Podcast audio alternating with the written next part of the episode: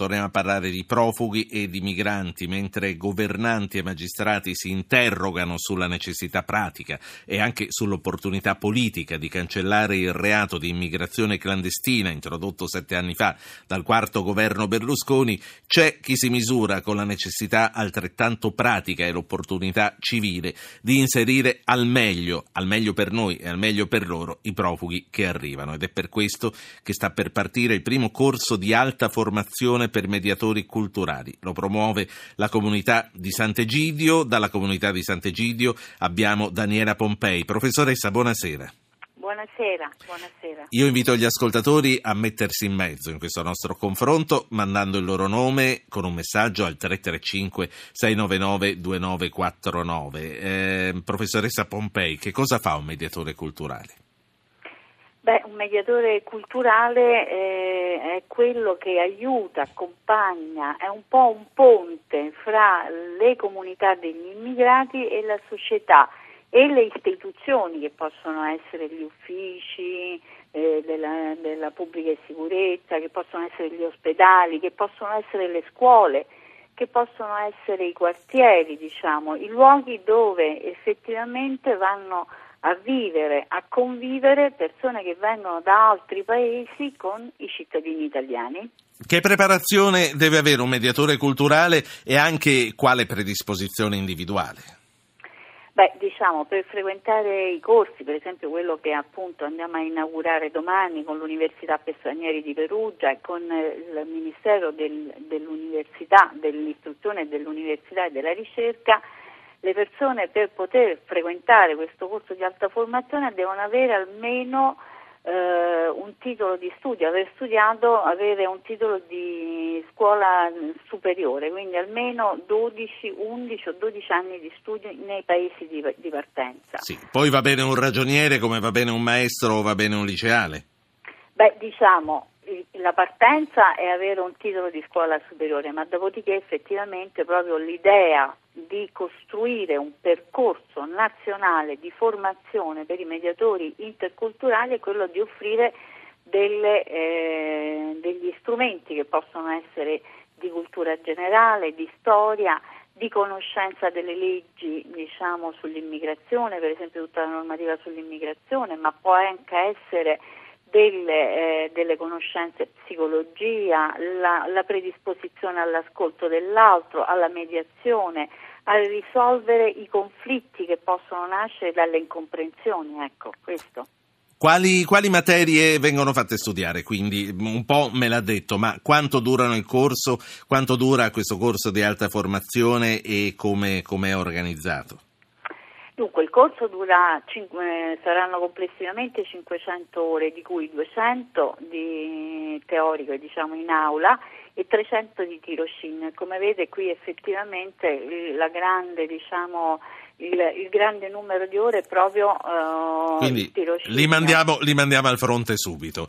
Ma le stavo chiedendo, eh, ci vuole una predisposizione individuale? Immagino che tutti, come ci sono eh, certe professioni, come gli infermieri, come altre professioni che sono strettamente al contatto col prossimo, che credo non tutti siamo in grado di fare.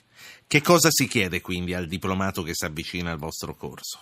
Beh, diciamo, si chiede effettivamente innanzitutto per quello che riguarda i cittadini non, eh, non, non, italiani devono avere una buona conoscenza della lingua italiana innanzitutto, questo è molto importante. Due, una predisposizione all'ascolto, questo è, molto, è fondamentale per tutti. Questo corso può essere frequentato da cittadini italiani e cittadini non italiani e questo è già un, uno step importante e per tutti quello che è richiesto effettivamente è la predisposizione all'ascolto, la conoscenza della normativa, delle normative inerenti al tema dell'immigrazione, le conoscenze anche per quello che riguarda tutto il discorso dell'accesso ai servizi, ma anche le conoscenze della cultura e della storia italiana. Questo sì. sarà anche tra i moduli. Non, mi, non mi, sta citando la conoscenza delle lingue dei paesi di provenienza. Certo ragione, lo davo per scontato, forse ha ragione.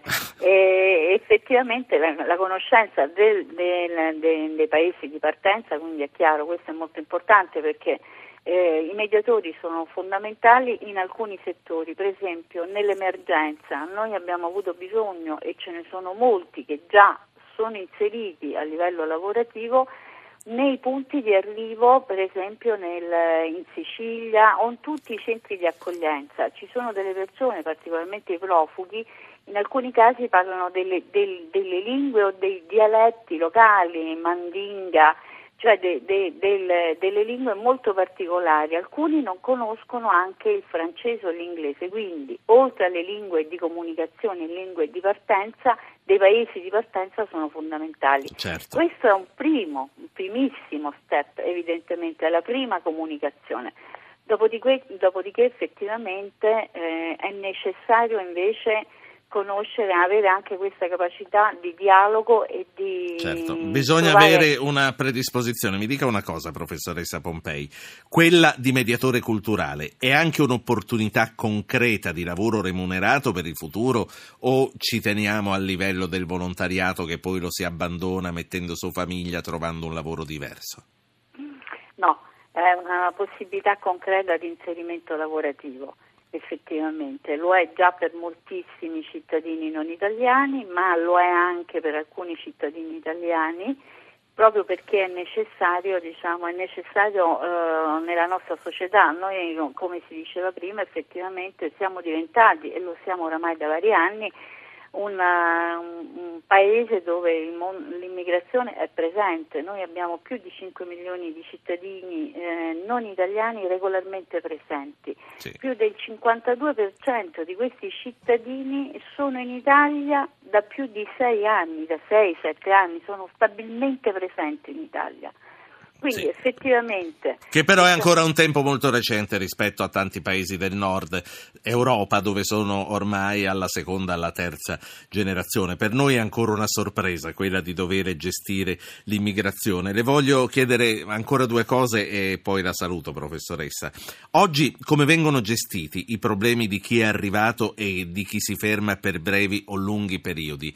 Emergenza o c'è, comincia a esserci una risposta strutturale?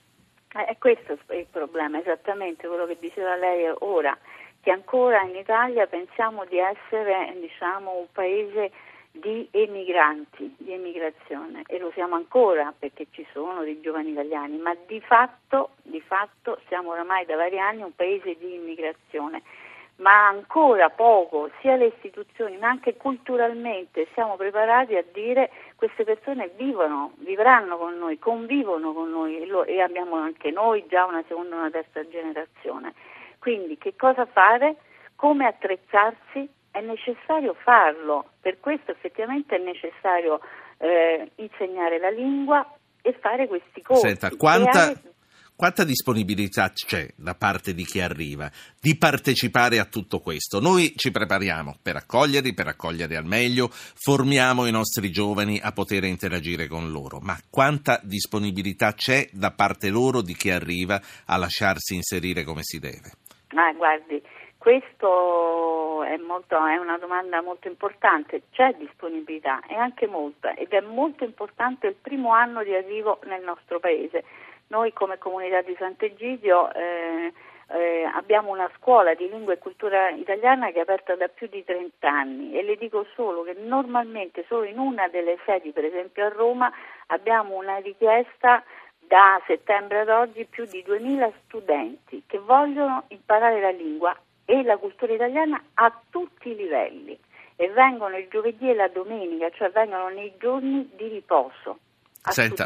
Abbiamo detto spessissimo che sono qui solo di passaggio, mi dica l'ultimissima cosa, in quanti decidono una volta arrivati in Italia di fermarsi qui? Sono tanti o sono pochi? Diciamo che sono abbastanza, noi nel panorama europeo siamo uno dei paesi che ha numero, uno dei numeri diciamo, per consistenza numerica notevole di persone che si sono fermate in Italia, che sono passate ma si sono anche fermate. Un gruppo continua a passare, cioè i profughi transitano con l'idea di andare in altri paesi, appunto in Germania, eccetera, gli ultimi arrivati, quelli degli ultimi due anni, degli sbarchi ma la gran parte dei cittadini ancora non europei che sono in Italia si sono fermati in Italia, si Grazie. fermano in Italia. Grazie a Daniela Pompei, Comunità Sant'Egidio.